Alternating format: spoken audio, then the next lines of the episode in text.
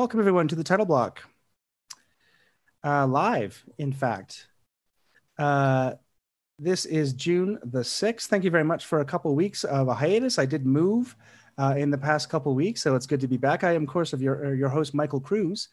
Uh, and uh, tonight we're going to be talking to a wonderful panel of designers about uh, collaborational, collaboration across disciplines. Uh, and I'll get to their bios in a second. First, uh, I wanted to welcome you to uh, the title block um, live. Um, and we'll be taking your questions tonight. Uh, Michelle Cutler, who will be uh, moderating tonight's discussion, will uh, tell you all about that. Uh, make sure you don't miss our next episode uh, of the Title Block Live by clicking subscribe here on the channel. Uh, and I also want to point everyone to the title block dot com, where you can find the past recordings uh, of interviews with uh, designers and other kind of uh, uh, uh, interesting talks uh, about Canadian theatre uh, at the title block dot com. A number of the people we're going to be having on the panel tonight uh, have been interviewed uh, for the show, and uh, you can, you can find in-depth uh, interviews from them at the title block dot com. Um, you'll also be able to find uh, complete bios uh, or these brief bios of the, of the people who are on the uh, panel tonight, as well as links to any kind of, uh, of their material uh, online um, to their websites. So let me first now introduce uh, tonight's remarkable guests. Uh, in alphabetical order, we have Kate DeLorme is a sound artist and co-founder of Loeb Spatial Sound Studio in Vancouver, B C. Her work ranges from contemporary dance and theater to immersive sound experiences. Kate, welcome to the Title Block Live.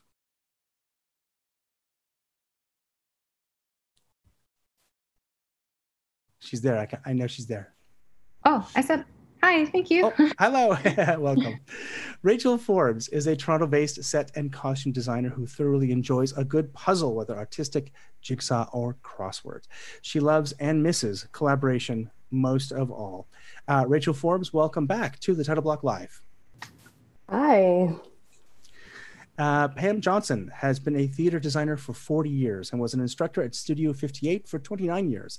She's designed in most theaters from Montreal to Victoria. Pam, welcome to the Title Block Live. Thanks, Michael. Thanks for hosting. This is great.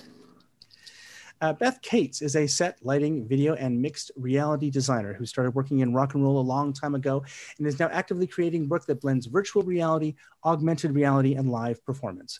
Uh, she is currently completing a master's degree at the University of Calgary and is a proud member of the Associated Designers of Canada.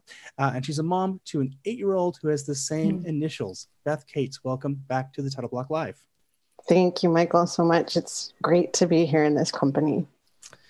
Uh, Megan Koshka is an Edmonton-based set, costume, and lighting designer and a graduate of the University of Alberta. She was recently nominated for two Sterling Awards for the Blue Hour as part of the Skirts of Fire Festival.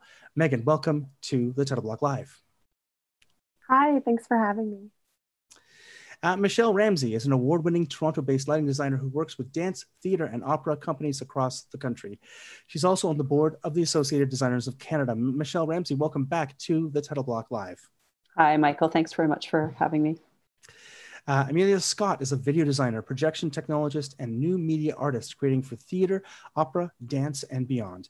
Based out of Montreal and working across Canada, she works in the intersection of animation, video, film, and live performance. Amelia, welcome to the Title Block Live. Hi, thanks for having me. And of course, my co-host for tonight will be Michelle Cutler. Uh, Michelle is a sound designer and composer based in Vancouver who works primarily with the intersection of music and storytelling. She is a board member of the E D C and a core member of the Vancouver Design Forum. And she's the most recent interview released at the title block dot com. Uh, Michelle, uh, welcome back to the Title Block Live. And Hi. I will throw the panel discussion to you. Thank you. Thank you, Michael. Um, so uh, happy to be here. I really want to Uh, thank Michael and Connor for all the work um, they've been doing over the past several weeks, bringing a bunch of designers um, in to just chat about the work. It's it's been really fun to see that. Uh, up until now, they've been doing discipline-specific panels, so it's been really focused into um, those specific design areas, and this is the first time we get to have representation from every design discipline. So we can start talking about the collaboration and the way that these things intersect. Uh, and you're all women, we're all women. And uh, that's fun. And it's cool to have an opportunity for us to uh, all be together here and taking this space. I mean, I, you know, I think that I've maybe done one or two shows over the years where all the designers were women, and I'm sure we all have had very similar experiences like that. Um, we all know, we know that the industry is very imbalanced in a lot of ways when it comes to representation on a lot of fronts, not just gender. Um, so that's out there. It's part of our experiences, but uh, none of this has to be framed around um, women's issues or uh, uh, our identities in any way. Um, but it's here in the room, and, uh, you know, we'll just see, see where the conversation goes. Um, for people who are watching and listening, if you have questions that you'd like me to ask the panel, you can put them into the YouTube chat and we'll um, do our very best to get to them. Uh, so we're going to start just by asking a, a question, a fairly um, quick question to each person, and we'll go down the line so that um, each person gets a chance to answer. And you can start to recognize uh, these different voices a little better, and then we'll just open it up to um, a more general conversation. So the first question is, uh, what, what artists have inspired you as a designer? So these could be designers or not. They could be people you know, or they could be uh, people you don't know. So we'll start with uh, Megan.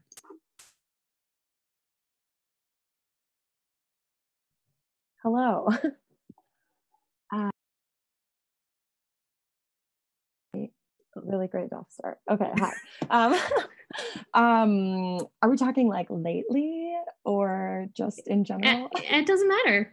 Lately, okay. Or when you yeah. first began, whatever, for sure. um I feel like lately I've been I bought a bunch of books about some designers recently, so um and I've been watching a lot of T V with my time off, so um in terms of some costume designer, Sandy Powell I think has been really cool. She's also got a great Instagram, um and uh, uh Michelle Chapton as well. Um, lots of T V consumption, so that's what I've been checking out. Great, yeah. Uh, Pam?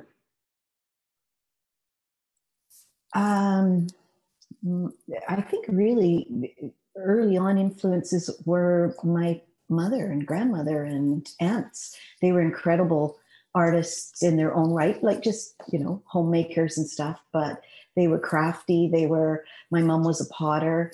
Um, So as far as design goes, I think it's sort of always been around, and they've influenced me incredibly.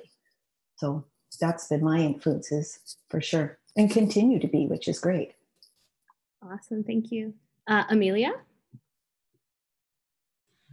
Uh, yeah, my, I don't know, early influences were a lot of just like two D hand-drawn animation and stop motion animation, but I also was really...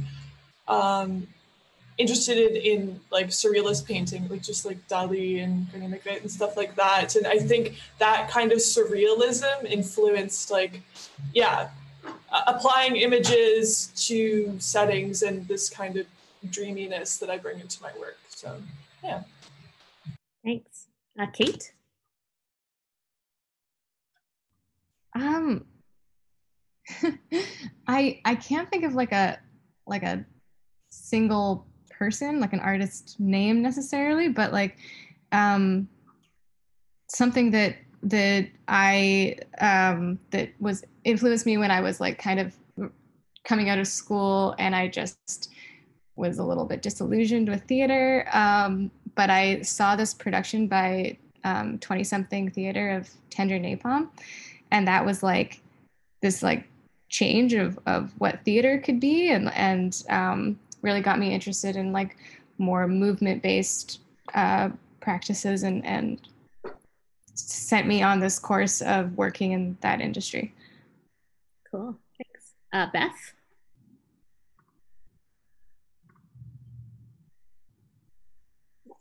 So like, uh, I have a massive list, um, but I was thinking about really early influences, and it's something I've kept coming back to Uh, in a whole bunch of different ways. And William Blake was one of the first um, major influences, and it was because of the combination of, of text and illumination um, that, and I discovered him at a, at a really young age. But there, there are I was I was trying to think of this too from a female perspective, and um and realizing how many of the artists on my list, like people like Patti Smith and Janet Cardiff, and early practitioners like Brenda Laurel, and then from the visual art aspect, Captain Colvitz, like people who are really um, able to dig into other ways, other modes of expression, um, and uh, and then people like Marianne Weems and her team at Builders Association, who can who have brought them to life in in tremendous ways. Um, and then probably the most profound influence would be the the entire design of The Wizard of Oz, um, which has been something I have watched multiple times a year since I was tiny. So all of those things and more. Um, it was a really fun question to think about. Awesome. Uh, Rachel? Hi. Um, for me, I think when I was in school, I had a wonderful prof, uh, Tanit Mendez, who uh, passed, and she was a, an influence for me, an inspiration. And then also she introduced me to um, Piranesi, and those, uh, did these etchings of prisons, which I found really uh, inspiring and, and like interesting way to look at space and um, imagining spaces, which was really cool. Um, and then some painters I've been interested in right now are like, um, been looking back a little bit, Alice Neal, uh, Gustav Klimt, who else was I looking at? Norval Morriso. So there's just some things. Fantastic. Uh, Michelle? Uh, I, I found this question really difficult because the, there are so many things I'm interested in, so many people and artists I'm interested in. So I started uh, thinking about now and what keeps me um, inspired now. And that's the people that I work with now or have worked with more recently. Um, and two of them are Alison McMacken, who is a, a theater creator. Uh, uh, she has a company called Theater Rustical, and she's just a, an amazing person to work with. And uh, Nina Liachino, who's a director I work with a lot. And both of them are very, they're directors that push me and really inspire me with their work. So, yeah. Fantastic. Thank you, everybody. Um, so I think everyone can, I think feel free to unmute unless you have a barking dog or something behind you. Uh, and we're going to open it up just to the floor. So feel free to jump in whenever you feel inspired. Um, the first question I'm going to ask is um, about collaboration. So uh, other than the director, uh, who is your most important relationship in a design process?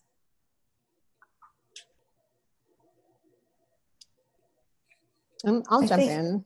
Okay.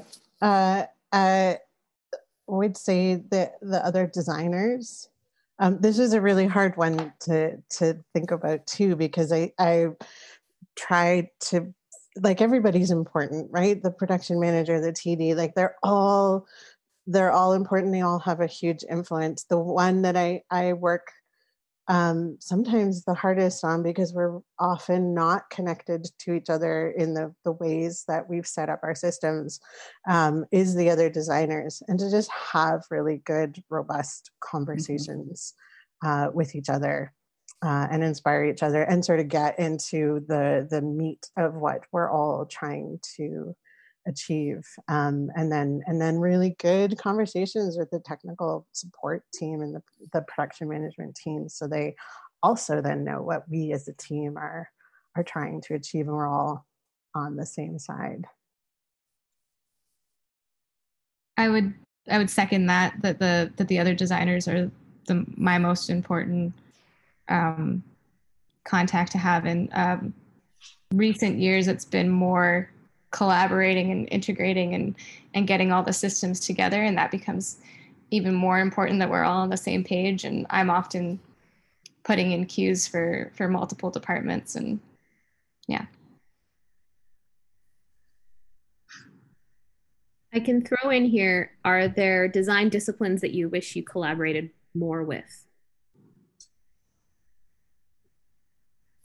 Uh, I mean, yeah, as a, you know, as a lighting designer, I, I, I am often one of the, uh, myself and the projection designer are the last people in the room. Um, and I, I often wish that uh, set, uh, when, you know, initial set conversations are happening, that uh, I'm invited in more often. Um, there are, that is changing, and there are directors that I work with that make it, uh, it's definitely in their, in their personal mandate to have these sessions with all the designers together and choreographers and, and you know, like everybody that's sort of uh, considered the creative team. Um, but certainly it's an old school thing to invite the technical design folks in after, which I wish didn't happen as much as it did. Yeah, I would I would second that one heartily. I find when we when we strive for early integration, and sometimes we have to advocate for that, right? Like I know I I've started taking to like, if I get the contract, we'll start poking at the people that I know are also involved so that we can get those conversations going early. And they're always so fruitful. Um, and I've noticed the same too, that, that Michelle has, like d- directors are starting to advocate for this for themselves too. Like it's part of their own practice, and, um, and that's extremely valuable. Like there is no downside to early conversations that I've encountered yet. Totally. I would agree with that. And I think also, I think someone touched on it too, but the production managers and or like the team that you're working with to kind of put things together, I think is so important. And uh, oftentimes that collaboration is really awesome. Um, but yeah, I do, I do also wish that lighting and sound um, were integrated sooner. So I definitely do some similar things, Beth, where it's like, I want to go needle people earlier because there's no downside. I would like, uh, I'd like to say that I'd like to see uh, projection designers involved a lot sooner than they are these days too.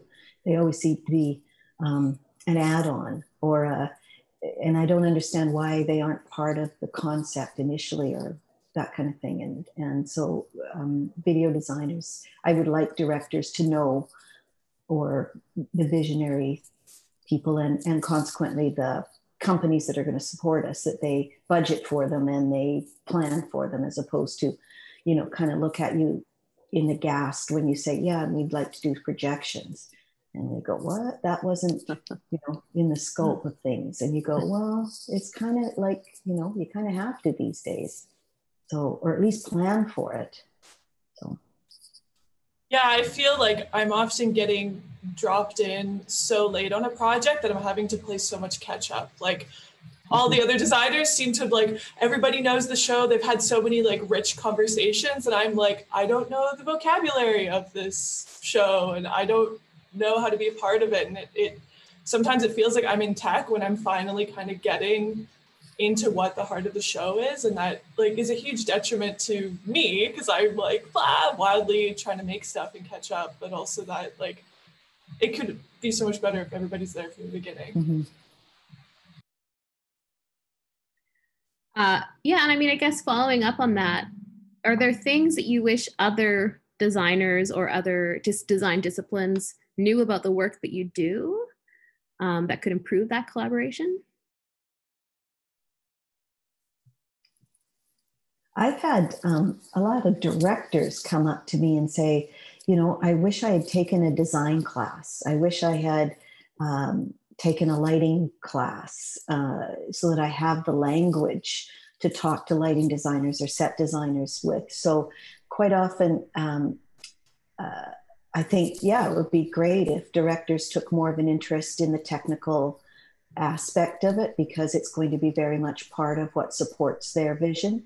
Um, but uh, yeah, that's it. That would be great if they took an interest in that way.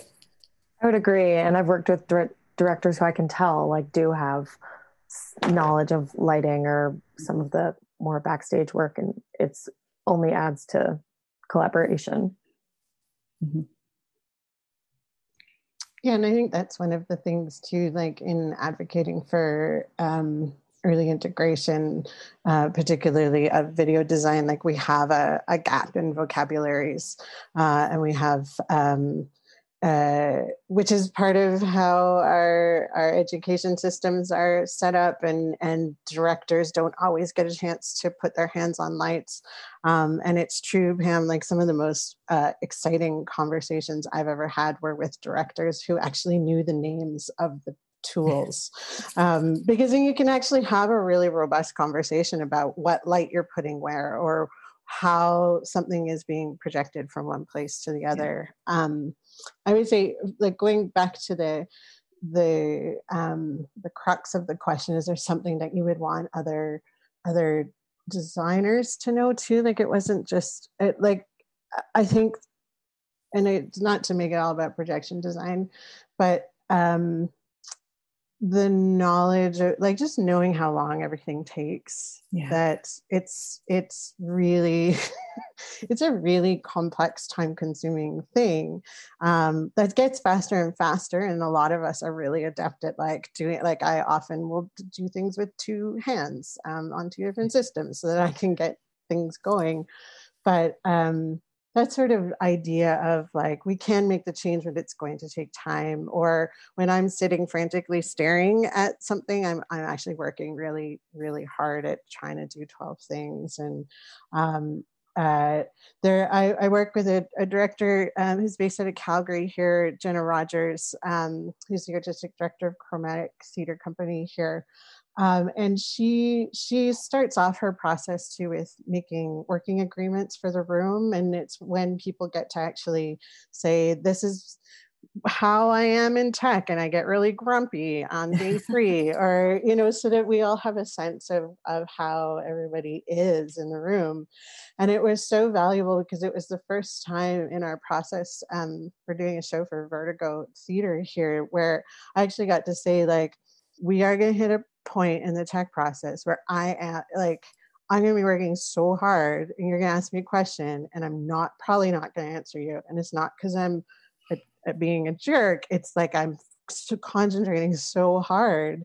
And it was actually really valuable because then she knew, and the rest of the room knew, that uh, that's what was happening in that moment. Mm-hmm. Um, and that was really, really great, because you often don't know, like, once we're all on headset too, and you're talking to mm-hmm. twelve different people, and so it's that the, the multifaceted thing that uh, particularly in projection design we have to manage, or in like really complicated lighting designs too, right, where you might have more than one programmer.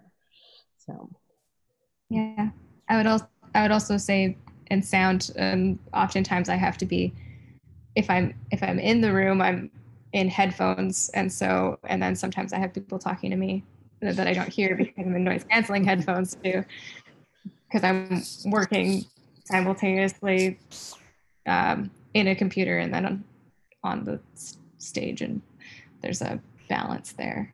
Um, yeah. I also sorry. Go ahead. Oh, I was just gonna throw in there that I love when lighting designers. Um, uh, take an interest in like in paint treatments and fabrics and that kind of thing. I mean, everybody has different kinds of knowledge, but it's really exciting when someone takes a lot of time to really think about it. Um, and the other thing that I love when lighting designers uh, have a have like a full knowledge of lighting, like a, a range of skin tones on stage, just because it can be really challenging. And then, you know, when it comes to the costume design side with makeup and fabric colors and like trying to get all those things to work together can be a real challenge. And so, you know, the like being educated on that is really great too. Mm-hmm. Well, and we sort of talked about the the technical design fields a lot, right? And and I'm curious for those of you, yeah, who do design costumes and set, um, maybe it we kind of think we understand what it is you do because we can see it and hold it in our hands. Uh, and I'm curious about, you know, if you. Uh, Yeah, I, I, I'm. Just, if anyone has any thoughts like what you were saying, Rachel, about the way that these two worlds can uh, or should intersect a bit more. Um, yeah, I think uh, as a, more of a set and costume designer, I certainly, um, I do like, and I do lighting design as well, but not as much. So I'm certainly not as well versed as the rest of us in this, but um, I do try to like keep those conversations open and like keep things in mind because uh, in terms of, yeah, I like to um, chat with, you know, when I'm not the lighting designer uh, and I'm designing set, I want to talk about paint treatments, or same thing with costumes. Like I want to talk to the lighting designer, set designer about color and how we're using color on stage and things like that. So I try to like keep all that around. And I guess I would say with like costume design specifically, uh, so much of it is not seen as well um, in terms of like the amount of shopping, how many times I'm in a shopping mall in a week, yeah. or like um, dyeing costumes in my washing machine in my basement and then bringing them in the next day, like things like that. There's like a lot of unglamorous, unseen work. Um, but I think that can go for like a lot of disciplines as well. Um, so I think that's generally understood, but yeah. I, I uh, love it when a costume designer comes up to me and says, ah, that doesn't look right, you know? And then I can be like, oh crap, what color gel should I throw on that bed, you know? Uh, and, and I try and do as much prep work as I can, you know, going into the costume shop and looking at wh- whatever they happen to have and stuff. But sometimes I get it wrong, and it's easier for me to change a gel color than a costume designer to change a costume or a, to repaint a, a, a wall. So I really want uh, costume and set designers um, to f- talk talk to me and tell me if so- something's not looking right, or, you know, sound designers to c- say, I really love the way that my sound is arcing. So can we talk about how we can work together? And same with, you know, like production designers, like how do we, how do we in the room in tech work together to understand each other's work and to make each other look good and sound good. And it's so important, I think, to to talk to each other. And I've I've certainly been in rooms where, you know, you've ne- you don't really you've never worked with the person before, and it's hard to like get a groove on. And then it feels like sometimes it happens so late in the process. Um, so I'm really working hard uh, myself to understand things early on and try and be open early on um, to what people are trying to achieve. Um, so kind of following on this conversation, um, do you have a, an experience that was uh, sort of maybe an unexpectedly positive collaboration, uh, whether it was with an unexpected design discipline or, uh, yeah, I'm just curious yeah, if you have any, anything that pops to mind in terms of collaborative design experiences.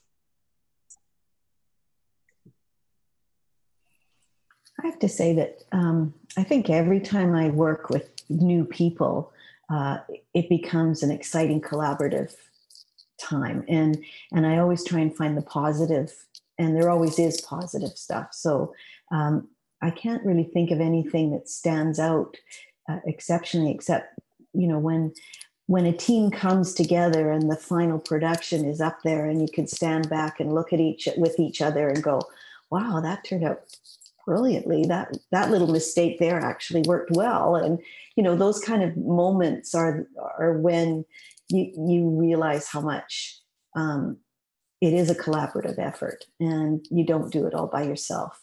And uh, so I'm always trying to find a positive, and there's always something. I think you can always find it, no matter what. Yeah, I would say. Oh, sorry. Go ahead. No, go ahead. Kate. I, I was just going to say that um, I think when I started working in dance um, and being brought on so much earlier in the process, and being brought on in a place where the show hadn't even re- hasn't it usually hasn't formed, like we're working together to to build a new thing. It's not usually based on a script. Um, it it becomes this collaboration between the production elements and the choreographer slash director. And um, that that has been like just incredibly valuable, and also um, validating of my artistic voice in the room.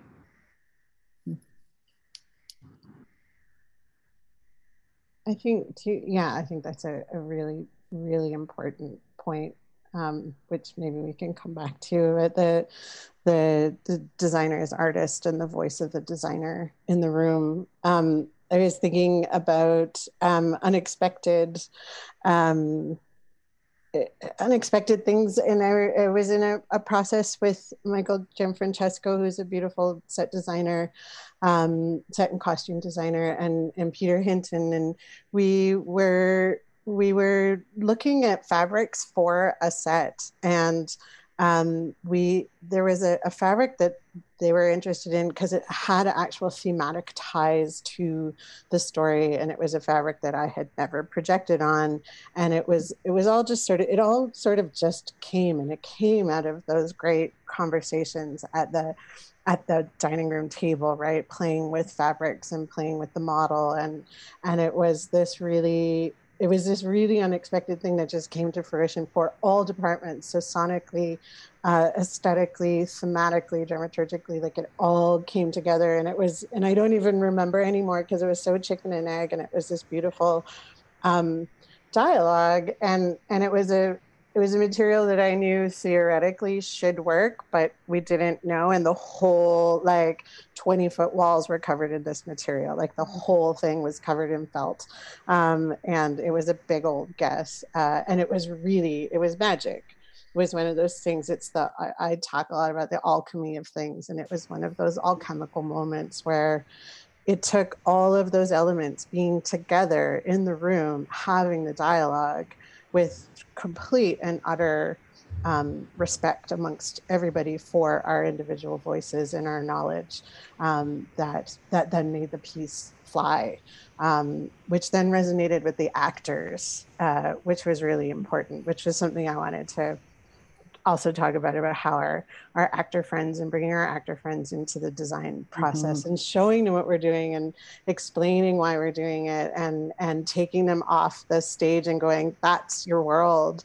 And it, I've had many actors talk about how that changed how they were seeing their characters, right? It, 'cause it happens, right? You put the corset on, you put the shoes on, and that changes your your physical self. But then when you see the world that you're also inhabited in, and have, and when they have the, the vocabulary too for what we're doing, it, it's really like, that's another really exciting piece of our, of our puzzle.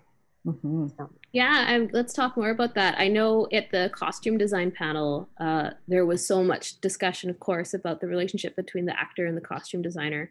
Um, but I feel as though for a lot of the other design disciplines, um, sometimes there's a bit more of a barrier. So um, just, does anyone have any thoughts about that, the relationship with, with the actors?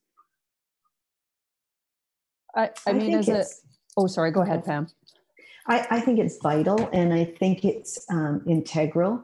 And uh, I think from, you know, sometimes you don't meet a, uh, an actor until the very first day when you're doing show and tell. Um, but I think... Uh, with your you as your presentation as a designer, if you have passion for it and if you're excited about the project, you'll start to get the actors on board right away. And I do the same thing as Beth. You know, I try and bring the actors on stage for the first time through the house, put up a lighting a lighting state so that it looks like something, because it isn't all about them. It is about the audience, and that's why we do it. If there isn't an audience out there, there's no point in any of us doing what we're doing. So um, it just gives a different perspective off the get-go. Go ahead, Michelle. Thanks. I, I, I was going to uh, sort of pushing off from what Pam was saying. I think it's important for uh, for them to understand what we are seeing, and that what we are seeing uh, is we, we're helping with the storytelling, and we're helping with uh, the we we are there to help the audience understand what it what they are trying to tell us. So, you know, like I'll, I'll often have an actor come out and, and, and look at a light, or look at a, you know, like show them the direction that a light is coming from to help, mm. help them understand how they will be better lit and be, uh, you know, like um, uh, better seen, but also uh, the reason for the light direction. Um, mm-hmm. And uh, if I don't understand why they can't Uh, find their light or do whatever, sometimes I'll go on stage and try and figure out what the what the issue is. Um, and I find that also gives me a bit more presence with the company. And I think it's really important for designers to have that present presence uh, with the company. So like making yourself known in the rehearsal hall, and making yourself yeah. known in the theater, and not just be a quiet voice in the back that yells once in a while to the left, you know. um, so yeah, bringing those performers into our world is so important. I yeah, I, I super agree, and I also think that, um, yeah, I've had experiences of like of something like with it with a cue point not working, or there's like a um, something, and then I've just informed the perform, like I've, I've like talked to the performer and like about where something's happening, and and they thought it was happening in a different place, or I've I've just had that that interaction so many times where trying to trying to um, diffuse it through through different steps um, makes it more difficult. And so if, if there's like a if there is this open dialogue of like we we can talk to the performers as designers, and or you know be involved in like a um, production notes talk at the end, like um, that's it, it can be so helpful, just like because they could they everybody understands if we're just talking at eye level about what's happening. I, um, I'd also like to say that uh, I think as a set designer, um, it's my response, my responsibility um, as much as any of the technical directors or production managers to make the set safe for an actor. So um, as a designer, I will climb the ladder that I'm asking them to, to climb. I will jump off the ledge and land in a, you know, so that I can be there when they go to rehearse it, and I can say to them, well, actually I've done it and it's not bad. And, you know, and, and assure them that we have made all the safety, um, safe, taken all the safety precautions that we need to. And I think that's important to, to build that trust and that relationship as well. A way that I'm getting closer collaborations with performers is uh, when I'm using live cameras on stage. And that's always super interesting because often it's the performers who are operating those cameras. So it's an opportunity to sort of invite them into my process and coach them kind of through my vision, but also I'm giving them a lot of artistic license as well to explore things. So that for me has been like a super rewarding thing to explore, and just like brings those two disciplines that often are, are quite separate, like right together. And I think too, for me, like it's, I always find that like uh, my collaboration with actors, as some of us have said, like it starts when we do the design presentation. So I'm trying to like unload like however many months I've been working on a production and like all the nuances of what I've put into it in like a thirty minute presentation while like my hands are shaking because I'm like so nervous. Um, so like that's uh, uh, a challenge. And I try then like after that point to really like get face time with the performers if I'm just doing a set design or lighting. Um, and like with costumes, obviously we get a bit more face time, but also trying to like keep the like collaboration still open. Like in a costume fitting, it's like, oh, if we like, let's talk about why we don't like this, or why, you know, how do you feel on that? Oh, it's this, let's, you know, nothing's set in stone. Like, unless it's, I don't know, some fancy historical show that something can't change, but generally it's like, oh, we can, you know, let's talk about it and figure it out together, which I quite like. And it would be nice to have those conversations sooner, but I don't know. Yeah, and further to that, I, I love sharing um, research with actors, mm. like sharing yeah. how or why we came to various decisions, because it's like a design for me tends to be just like a, it's like an incubator. Uh, you know, I have like, I've put all my materials in uh, and then something comes out, and sometimes I don't even really know why. And so it can be really useful to, yeah. to share the like that source material with the actors. Mm. Uh, I'm really curious about something that uh, Michelle said and also Beth said about uh, your presence in the company, and uh, also Kate about um, you know being being acknowledged as a presence in the room. And I had the questions of um, what do you feel your responsibility is as a designer to the production and to the community and to the larger community, um, which is a very broad question to put out there. But I think that there's um, a really interesting thing as designers where um, we sometimes feel a little bit aside from everything. And for myself as a female designer, I feel like there's sometimes, you know, that's another layer to it. So I'm just curious if anyone has thoughts about your role in the company and um, and as, as an artistic voice, as opposed to uh, a voice that is implementing something as a, I, yeah, I don't know. Let's see if anyone has anything to say about that.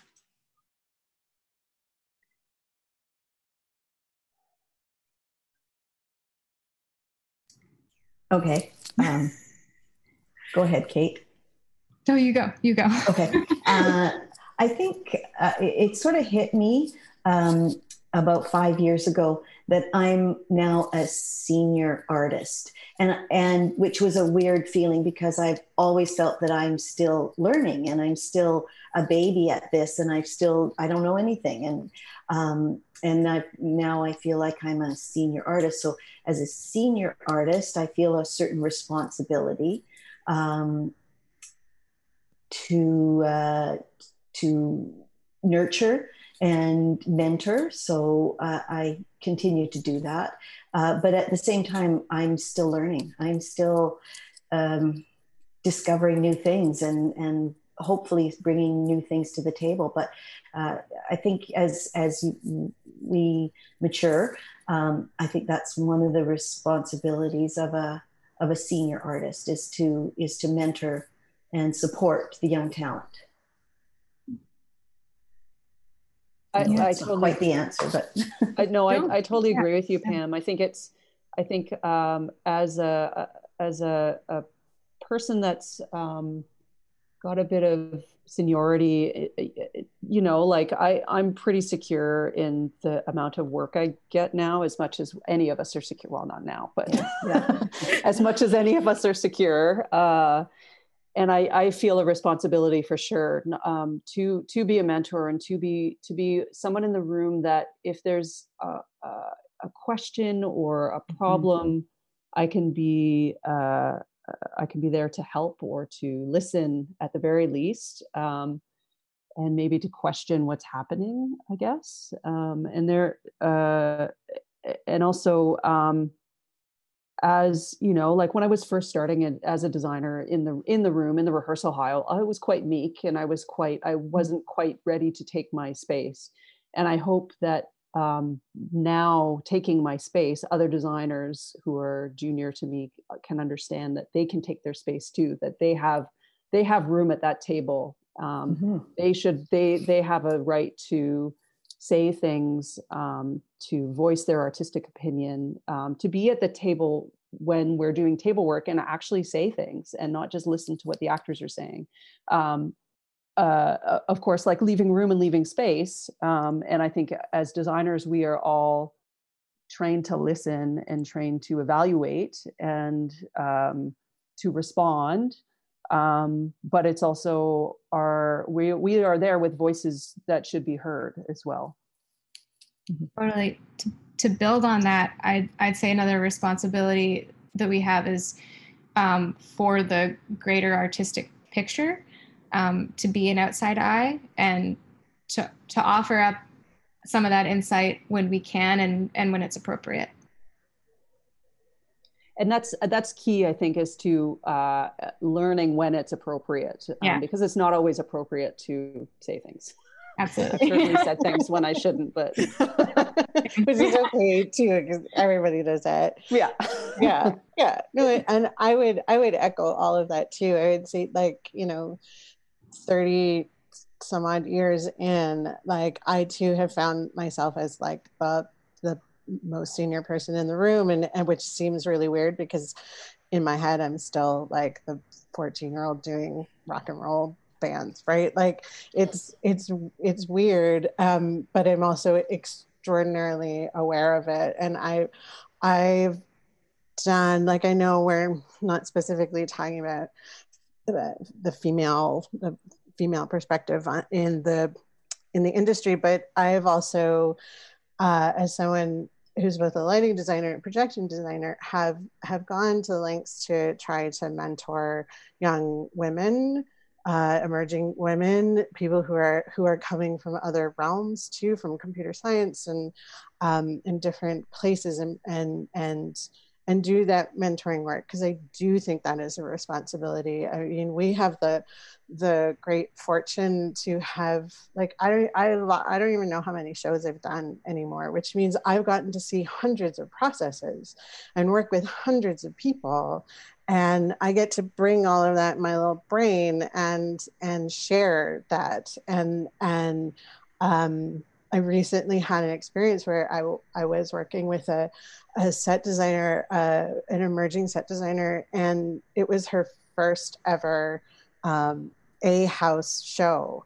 And so she was terrified, and and it was re- and and a new director, and and she had not worked with any of us, and there was a real great, we have a, a really great opportunity in those moments too to build um to build, like Michelle was saying, right, to build people up and to um really um really um claim that claim that space, to really uh, feel confident in our ideas. Um, and that does come with time, right? You get more confident as you as you go along. But um, to be able to share that knowledge now, uh, it, it feels really, really, really important.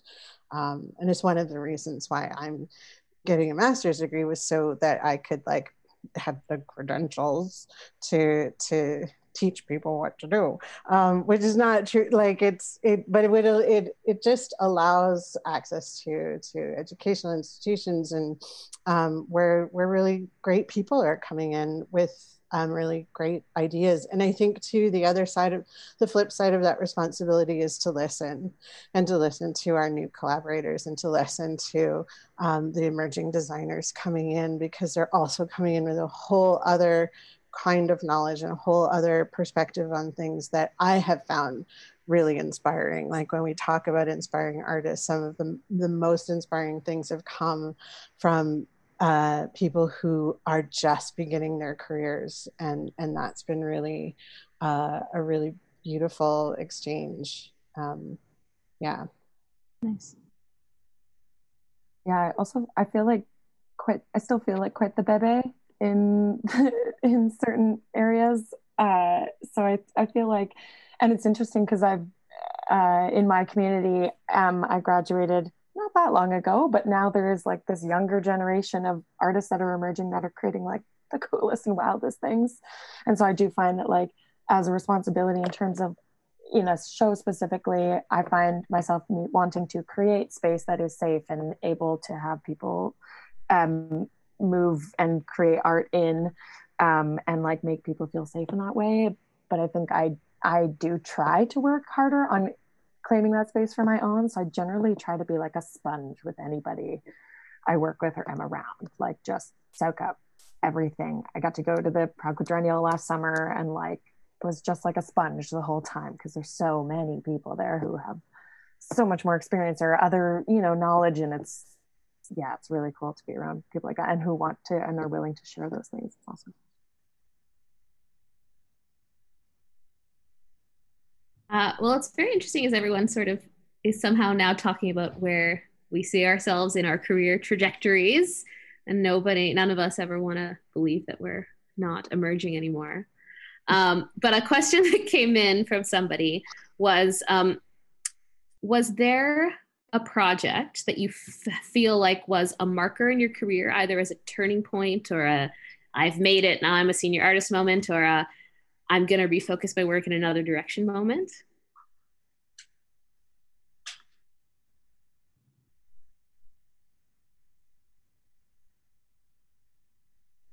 That's that's kind of a hard one, because I find that um, uh, some of the more the shows that I find are uh, artistically more satisfying are the small shows. So like as a marker uh, in my career is, uh, what, what was it again? The, um, uh, what was the question again? Sorry, Michelle. Oh, just if there was a, a show that felt like either a turning point show for you in right. your career, or a moment where you maybe took a leap or uh, turned a different direction. Hmm. Sorry, I don't really have an answer for that.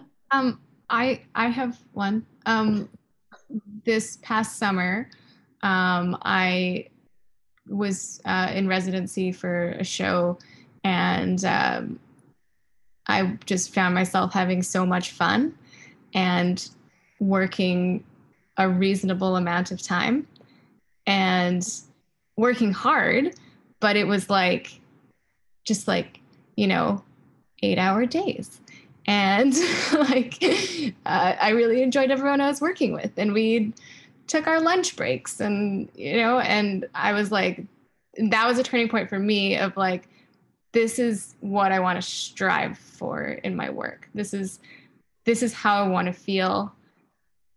This is how I want to feel in everything that, and, and what I do. Um, and, you know, that's not always achievable, but like, I think that's my, like, that's my point that I want to hit. Big dreams. I, I guess I have one show that, I don't know if this fits the question, but um, a couple, more than a couple years ago, I did a show called um, Black Boys with a, with a group of great people, um, and we were working with buddies. And uh, one, it was a transformative show for me, just like as an artist. I, I felt like um, I'd never been part of a process like that. And I, and I came in when we were, they were sort of like a company in residence. So we, you know, I got so many kicks at that show. Like we did it uh, um, sort of as a workshop presentation. And then the next year, I think it got picked up. And then the next year it went on tour. And so the great thing about that show, not only was it wonderful and transformative and really like, uh, it was multidisciplinary, and it was working with a projection designer in a way that I'd never done before. And I was quite young. And when I started working on the show, I was still working in restaurants uh part-time, and like that was the at the workshop stage, that's where we were. And by the time the show went on tour, I was like at the Shaw Festival designing a show. And so it really felt like, oh, okay, I'm really do- this is a huge, it was one of my first main stage shows, and then also it sort of like took me to this place. I don't know, it was so interesting, the trajectory that I that I traveled within working on that show. And it kind of like, you know, really, really like centered me for some time. Anyways, that was a really interesting one. Awesome. I think uh, I've had benchmarks along the way, you know, um, uh, going to work as a as an apprentice, one of the first apprentices at the Shaw Festival, and going from the West Coast to the big, the big time um, was pretty exciting. And then to be asked to come back as an, a design assistant, and then to actually get shows at the festival. So that was, those were all benchmarks. And then to get asked to work at the Grand. And again, you know, an incredible theater, beautiful theater, uh, nothing like what we have in Vancouver. And uh, those kind of things along the way um, were wonderful. And then things like going and working as a, as a swing dresser in London on Evita, in London, England. And all of these things add to your arsenal of creativity and the people you meet and where you want to go in your life. And coming back to Canada and coming back to the West Coast uh, and being resident designer at the Playhouse, you know, again, benchmarks that were huge for me and altering my, my life um, with friendships and all that kind of stuff too. And I find myself now with um, with theater not being around, I'm at another benchmark and having to um, take a look at what's next. Is there anything next for me? You know, I look around at all this amazing young talent and I go, uh, they're the, you know, you're the ones that are going to take us into the future, but I'd like to be part of it somehow. So again, it's just kind of finding the next benchmark for me. Yeah, and I would, um, to go off of that, like, I think there are many benchmarks. I was thinking about this as we were all talking, like, there's lots of benchmarks, and there's, you do the big show, you win the award, like, those kinds of things. And I can see the trajectory now. There was, but I was thinking about um, what we were talking about earlier in the voice of the designer in the room. Um, and there was a show that I I was a co-creator of uh, a few years ago, um, and it was uh, at the Blythe Festival with Paul Thompson and Gil Garrett, and I was made a full third collaborator. Like, I was paid as a playwright would have been paid, as a as a regular co-creator would have been paid, and that was the first time that my contribution as a designer had ever been acknowledged in that very specific way of like, you are one third of this team and your contribution is equal to the performer, the director. We are all writing it together.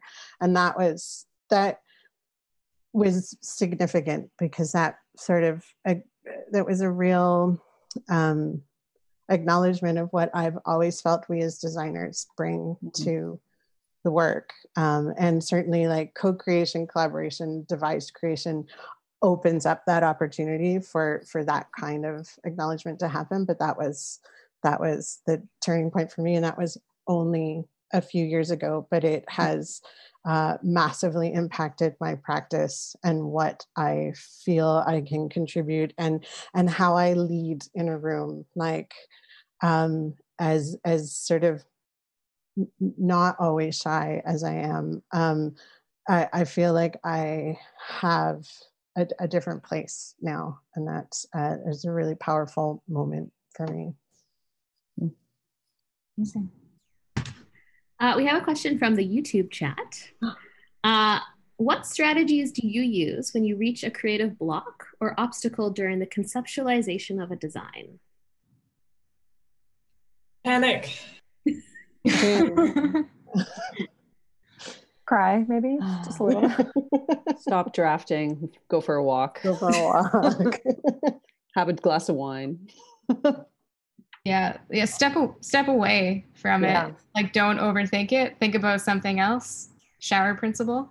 Like, just get your mind off it. Sleep on it. Usually. Yes. I was like coming back to a creative project like the next day, and I'm like, oh, oh, that's actually not that bad. Or like, yeah, yeah, totally. I also find a when we were in university, we did this after you know like hour thirteen in the studio, and you haven't seen sunlight in like days. We would go sneak into the dance studio and just blast music and like move our bodies around and just dance like idiots in the dark.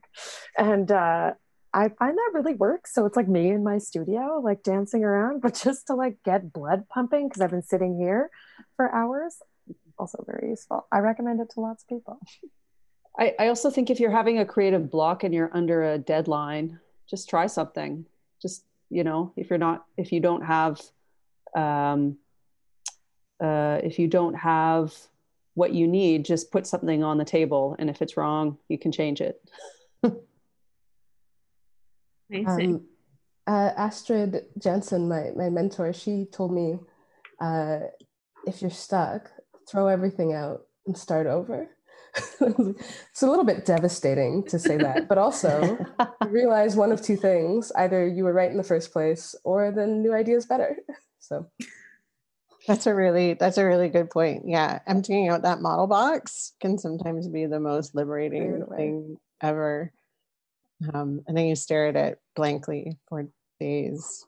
um, but going for a walk, I have, I realize I, I always forget. And then I remember every time I go for a walk, like going for a walk is just, the things will just appear and, and you have to do it slowly, right? Like you can't, can't force yourself, like it's one leg in front of the other. So it's um yeah, going for a walk, even when it's minus forty, can can work.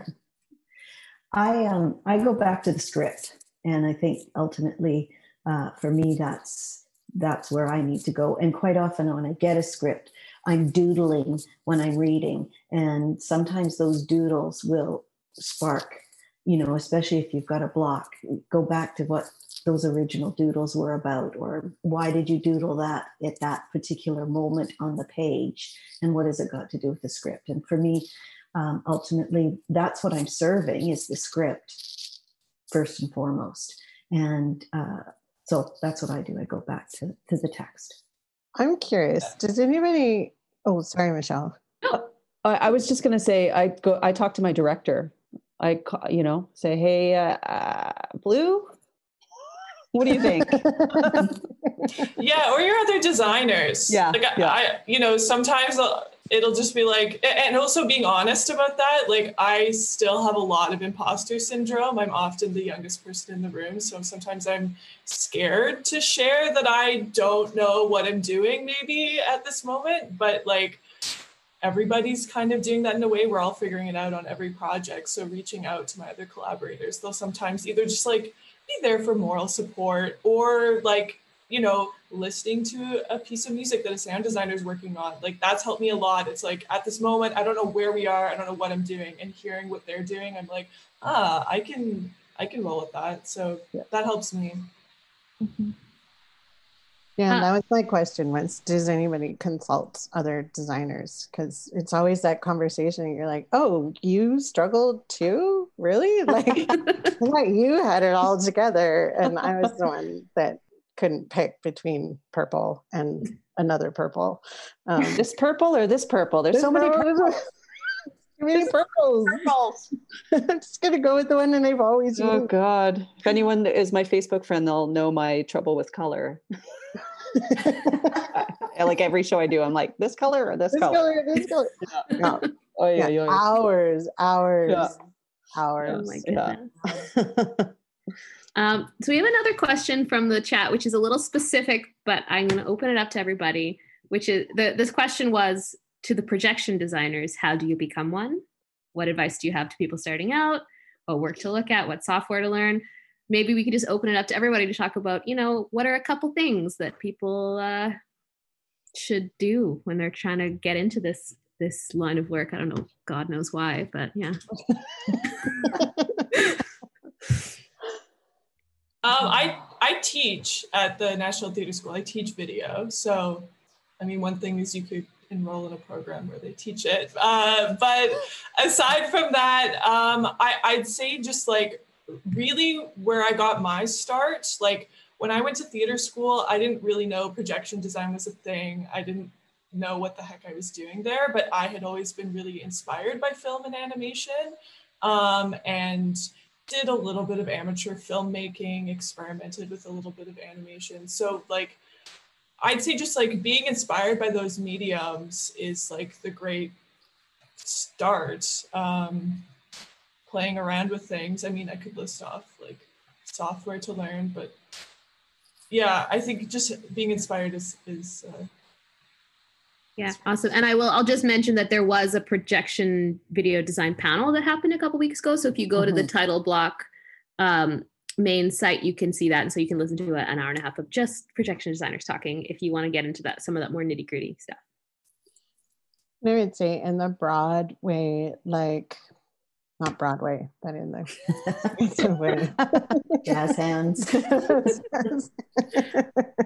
um, seeing and reading, like just consuming art and life, and having as as broad a knowledge about everything as possible, and going to museums and galleries and the little galleries and the big galleries, like going to fashion shows, going like just the consuming aesthetic, sonic, like it's all, it's all so valuable.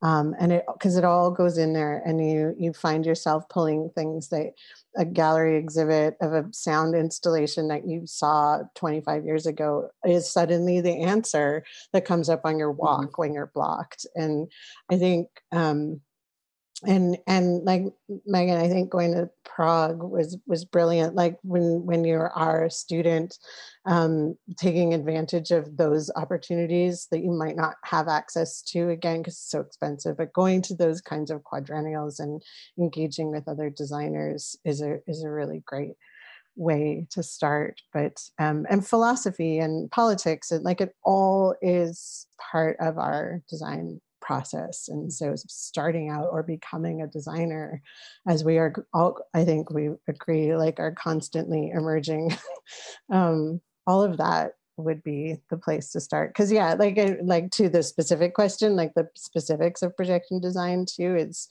is so vast at this point. Like, I think that the, that's a really, we could spend the rest of our time just doing that.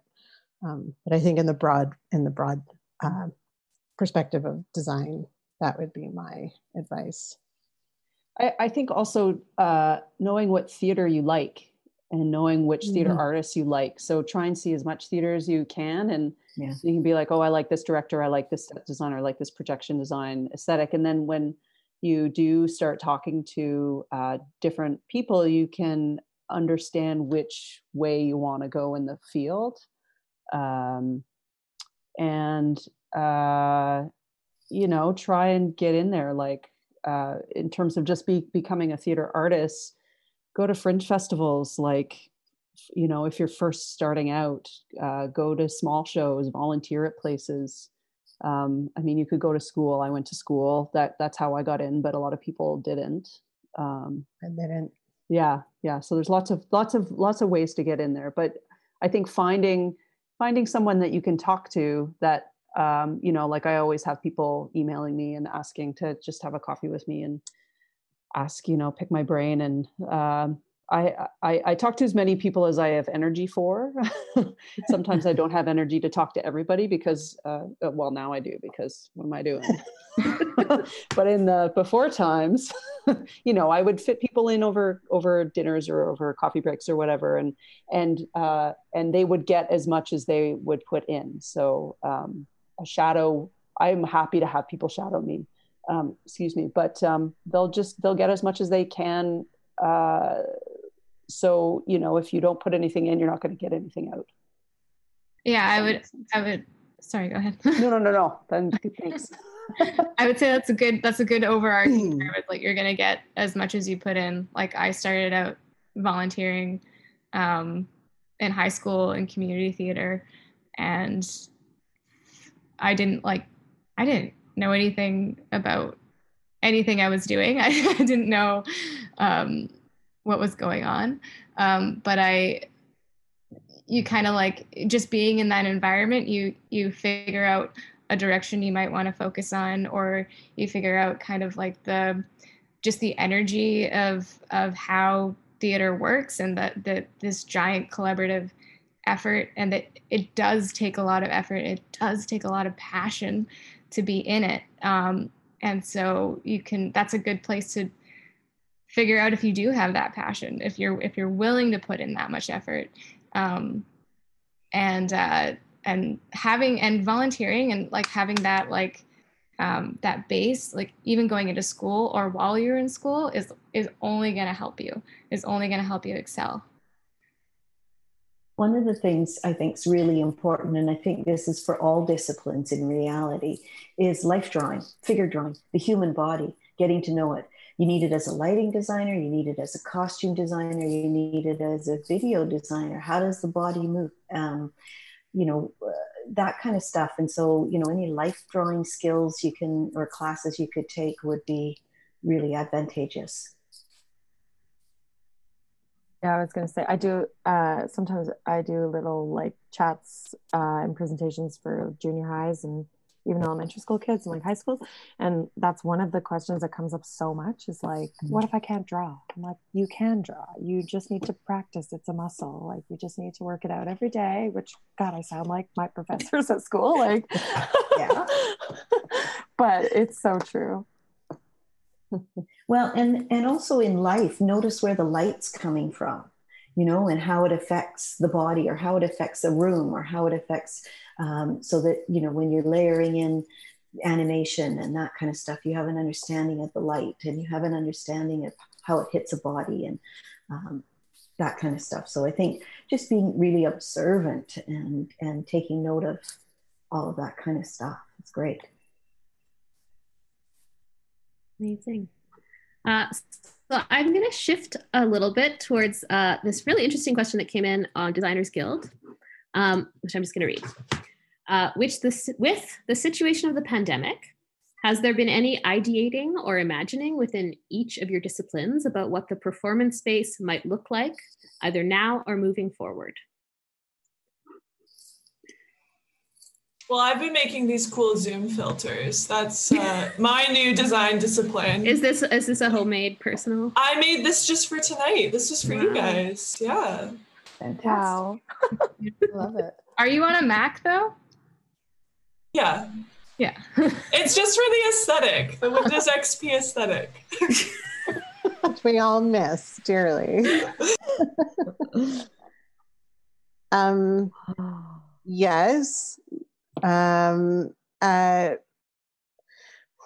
uh, there's, I've been doing a whole bunch of research into, into V R, virtual reality and augmented reality, and how it intersects with live performance. Um, and what that has given rise to, um, being involved with like a whole bunch of really um, some ad hoc, some very formal um, research groups that are international. Um, so I'm also seeing what is happening in other countries. Um, but in one, with one group in particular, we're, we're really, really interested in the embodied experience within virtual reality and how we can then, as as designers, as performers, as theater makers, um, be in this virtual space that uh, can be anything.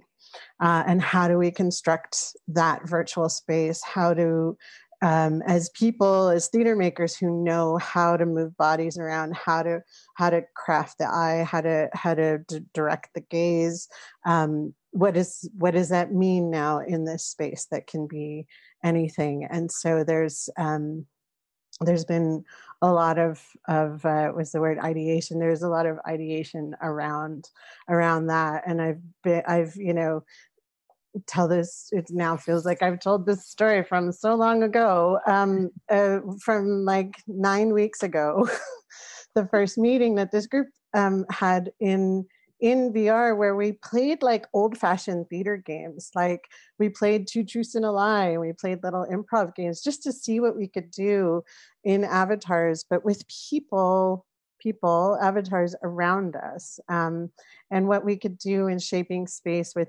bodies.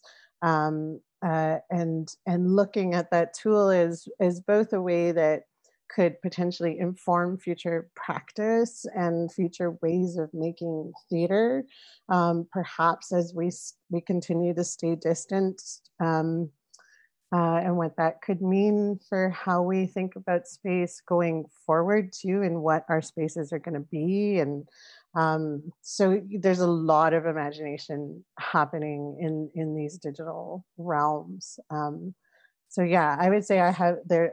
I've been having a lot while also being completely like paralyzed and frozen into not knowing what to what to do. But there are some really, really exciting tools, and we've had a lot of talks too with that, which is what's really exciting about accessibility, and um, both in terms of like access to technology and how accessible or not accessible these tools are for um, people who can't hear, people who can't see, people who can't, who have um, different abilities. Like it's, um, so the conversations have been huge and wide ranging, and a lot of them have weirdly happened while in virtual reality with like people who are dragons and robots and um but uh yeah so there is a there is this metaverse, there is this other world um that needs our skills as designers and shapers of space, those who understand story of space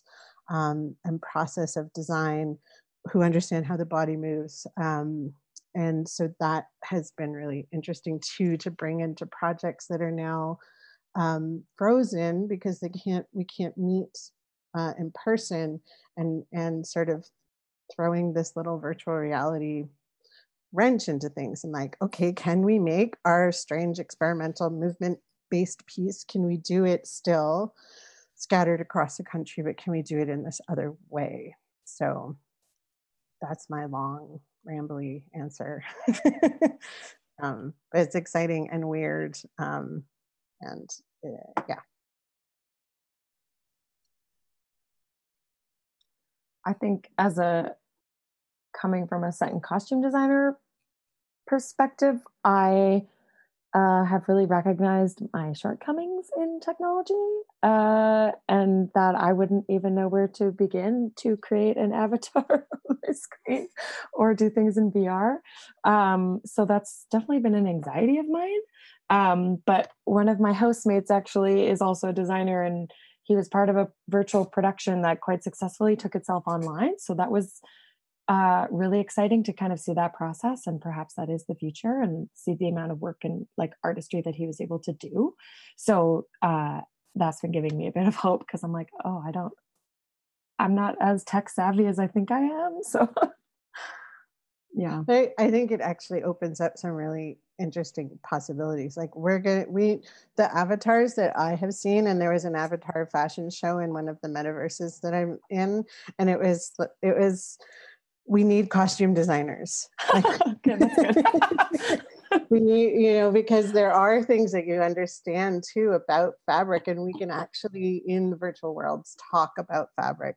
We mm-hmm. can we can we can create things that move in the same way. And so knowing the difference too between like silk and brocade, and like there's, um, I think these are the collaborations that can start to happen as we, as we pause and as we reinvent forms and, and invent forms. Mm. So, yeah. I, and I think, Beth, I think that's a very important distinction. I think this is an invented form. This is not theater. This is different than theater. I think it's not mm-hmm. a live, you like for me, theater is live to live, right? So I, uh, personally, I, I appreciate those forms as they are, but I don't think it's theater. And for me, I'm actually not interested in that as for myself. Like I'd be interested to see it and to, to witness it. But for me, I want a live, I want, I'm, I'm so distraught because I miss that live connection that we don't have. And I, you know, like I was looking at postal worker jobs today. That's sort of my, like, I, I, I don't know where I fit into this virtual reality world that I, I have never really had an interest in, um, as a, uh, as a maker, as a participant, maybe, you know, um, but it's, it's, it's, Uh, it's something to me that I, I have to wrap my mind around, that I've yet to wrap my mind around. I'm I'm in the same place. I'm mm-hmm. I'm totally, you know, floating and, and, and in limbo. And part of it is, is uh, for me, the actor-audience relationship. And that, you know, we've all sat in rehearsal and gone, oh, this show's a piece of crap, you know, it's not funny, it's not, you know, they're uh, one of these actors going to get it together, and and then you get on stage and you throw an audience in there, and that's when the magic happens, and that's when the show comes to life. Oh my God, it is funny. Those actors do know their lines, they mean what they're saying. It's a, an amazing experience, and we're all sharing it together. And and that's the part that I, I, I'm I'm kind of mourning, I'm kind of grieving, I'm trying to grapple with uh, how do we do that? And, and I think ultimately theater will survive because it has for thousands of years anyway, but it will start with a single actor on the stage, telling a story, feeling it, meaning it, sharing it with an audience, and whether it's an audience of fifty or ten, or eventually we hope back to, you know, seven hundred fifty. Um, I think that's what's going to have to happen. And, uh, but I don't know. I don't know. I'm, I'm kind of um, thinking that the young people will solve all these problems and we'll figure it all out. And I pat you guys all on the back for it, and I'll be happy to support you. Again, I don't know where I fit in because I'm so old school, and and that whole actor audience thing means a lot to me. So, so uh, something that that we're doing um, with my space, which we made specifically for the reason of bringing people uh, into an experience.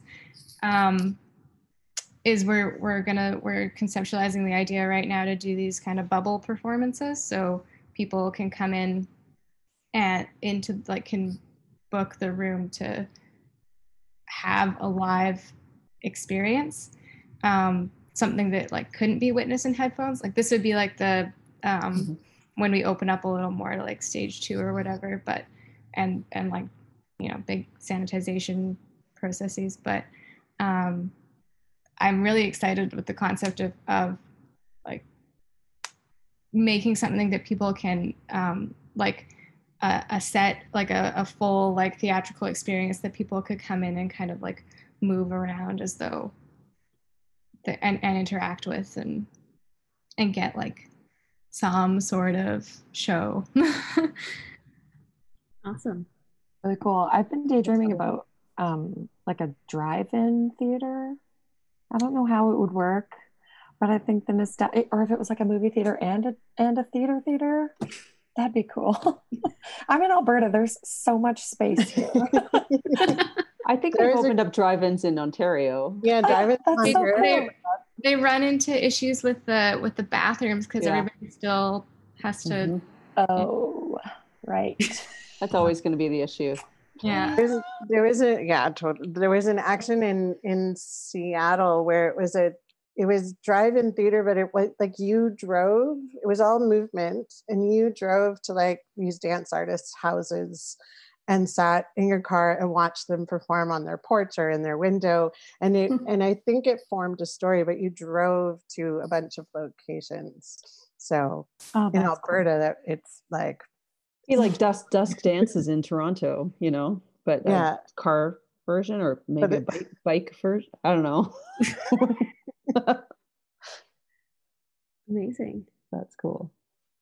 Uh, so in our last ten minutes or so, um, sort of on this vein, um, I guess is the question is, uh, are there structural changes or what structural changes would you like to see happen uh, as we begin to go back, uh, as theaters begin to reopen? So many. ten minutes, hey? uh, for, for myself, I would love to see uh, uh, sort of what Kate was talking about, actually, the Uh, the hours changing. Um, I am a workaholic. I work way too much. I and um, there have been so many situations where I have a four-hour notes call that leads right into a five-hour mm-hmm. rehearsal. And I try, you know, like I ask for that not to happen, but if the work needs to be done, then I would do the work. Um, but that's unsustainable, um, especially if you're doing a sixteen-hour day. You have a nine-hour call and then you have an hour break and that you're probably drafting in and then you have another five hour call. Like it's it's it's unsustainable. So I'd love to see a bit more um of that balance of, you know, breaks mm-hmm. and less long hours. I don't think that's going to happen, but I'd love to see it. Hey, you can voice it. Yeah, it's true. Yeah, that's how it starts. Like yeah, I, I that's exactly what I was going to say, is that like um I, I've really understood how much of a workaholic I have been and, and how I've had to be, because I've, I've had to push for the last decade to exist and to uh, make it if I've made it. Um, and I, I've put my whole life into my work, and I, I know lots, and I, I know everybody does in this industry, and I having this time having like it was actually like a break, and it was the first break I've taken in years, and it was like a forced break, um and so um yeah I I want to try to at least have the intention of talking more about hours and talking more about how to make it more of a, a livable life work balance. Yeah, I've never understood why we have to work seven days a week, like, or, you know, and why it's regulated that, you know, actors, everybody works six days a week for sure with only one day off. It's just never made sense to me. The rest of the world seems to function with two days off a week. Why can't we? I don't know. Anyway, I do think, and and you're right, Kate, just this whole slowing down. For me, I had a crazy couple of years, and this is the first time I've been able to breathe.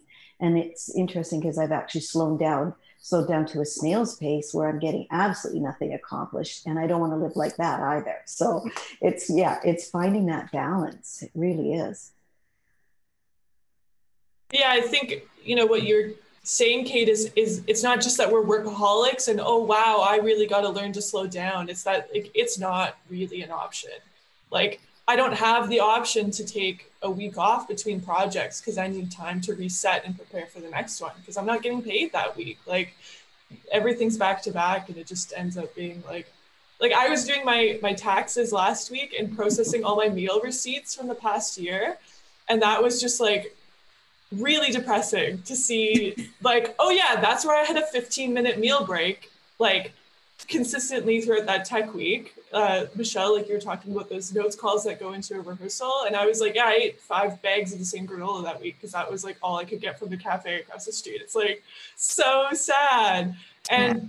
that's where it's like, I, I feel like I don't have a lot of control over it, you know, because me saying, oh, I'm gonna, I, I don't wanna put that work in, first of all means that like my designs aren't gonna look as good and like I have to lower my expectations, but also that I don't really have a choice of hours that I'm working. It's, it's nuts. Anyways, yeah. Spiel. Yeah. No, I think that's, I think that's what we all are feeling um, in this pause, right? Is is reflecting on how much time and, and certainly like, I would like to see, and people are working towards it, um, but um, as a parent, uh, sixteen, eighteen, twenty hour days are challenging. Um, and I have, you know, more than once, uh, in fact, like since, since Aaron, Aaron was, um, you know, three months old in the rehearsal hall at Passmarais lying on the floor while we were doing stuff. And, and so he's sort of grown up under the production table, um, which makes him like a great, really great theater baby, but it, it's, it makes it really, really challenging in the number of times that I have to use that, that hour break in the, in the nine hour call to go pick him up from school and get him somewhere else. And like, it just, it, it adds a level,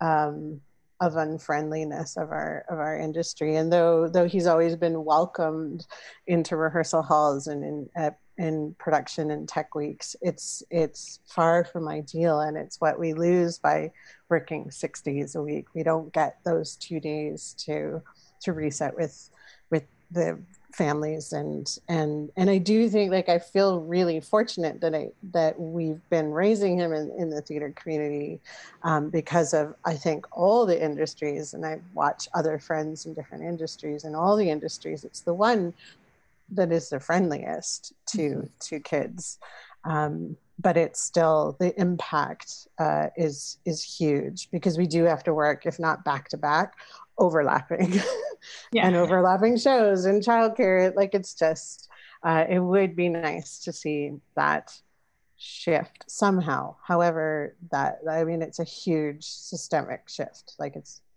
changes the way we make theater, um, mm-hmm. which is maybe okay. Yeah. And maybe it'll happen in our little pockets somewhere. Yeah.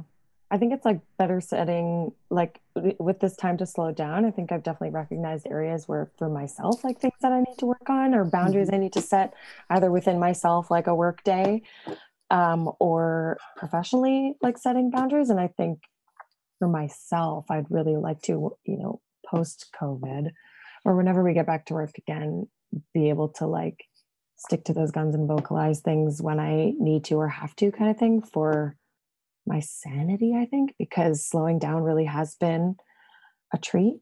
Is that bad to say? Like, it's been no. nice to, yeah, just stop, because as we say, I feel like I've been going and going and going for so long. So, yeah. The first step is talking about it. uh, yeah, well, unless anyone has anything else to say, I just really want to thank everybody for being here and taking the time to chat. Uh, it's nice to remember that we once did this work and uh, get together and talk about it. Uh, and things are changing fast, so who knows? who knows what's what's next? Very true. Yeah, Michael's awesome. Back. Well, that was fantastic. Another great hour and a half of discussion with some brilliant Canadian artists. I really uh, appreciate all of you joining us here on the Title Black Live on June the, and I'm kind of fading out from my background. I'm not quite sure what's happening. I did lose you guys in the middle. My entire, I, yeah. I had a blue screen of death for about. Uh-oh. It was Amelia. yes, yes, sorry, exactly. Sorry, reached, reached into another box. Bad omen. My computer was very, I'm running Windows ten, but it was very jealous of X P, so I guess I had to revert back. Uh, but that's great. So thank you so much, everyone. Uh, and again, a reminder, go to uh, the title block dot com where you can see interviews with Beth Cates, Rachel Forbes, Michelle Ramsey, Michelle Cutler, and hopefully into the future, Megan, Pam, Kate, and Amelia, thank you so much for joining us here. And uh, there'll be links to the bios. You can find links to um, all the artists' work here on the title block dot com. Uh, and we will see you next week, uh, certainly on the Title Block Live, uh, where we will bring you a panel of some description. Um, I am uh, not sure what that's going to be. We'll be working with Connor Moore again to sort of excuse me, set that up. Uh, I just coughed to the side in case I infected all of you on Zoom. That's kind of weird, right? I live alone. Everybody so, run. Uh, yes, I know. Um, uh, so thank you so much. I think we'll end it there, and uh, have a good night, everybody. And thanks for joining us. We'll see you next week. Thank you. Bye. Bye. Bye. Bye. Bye.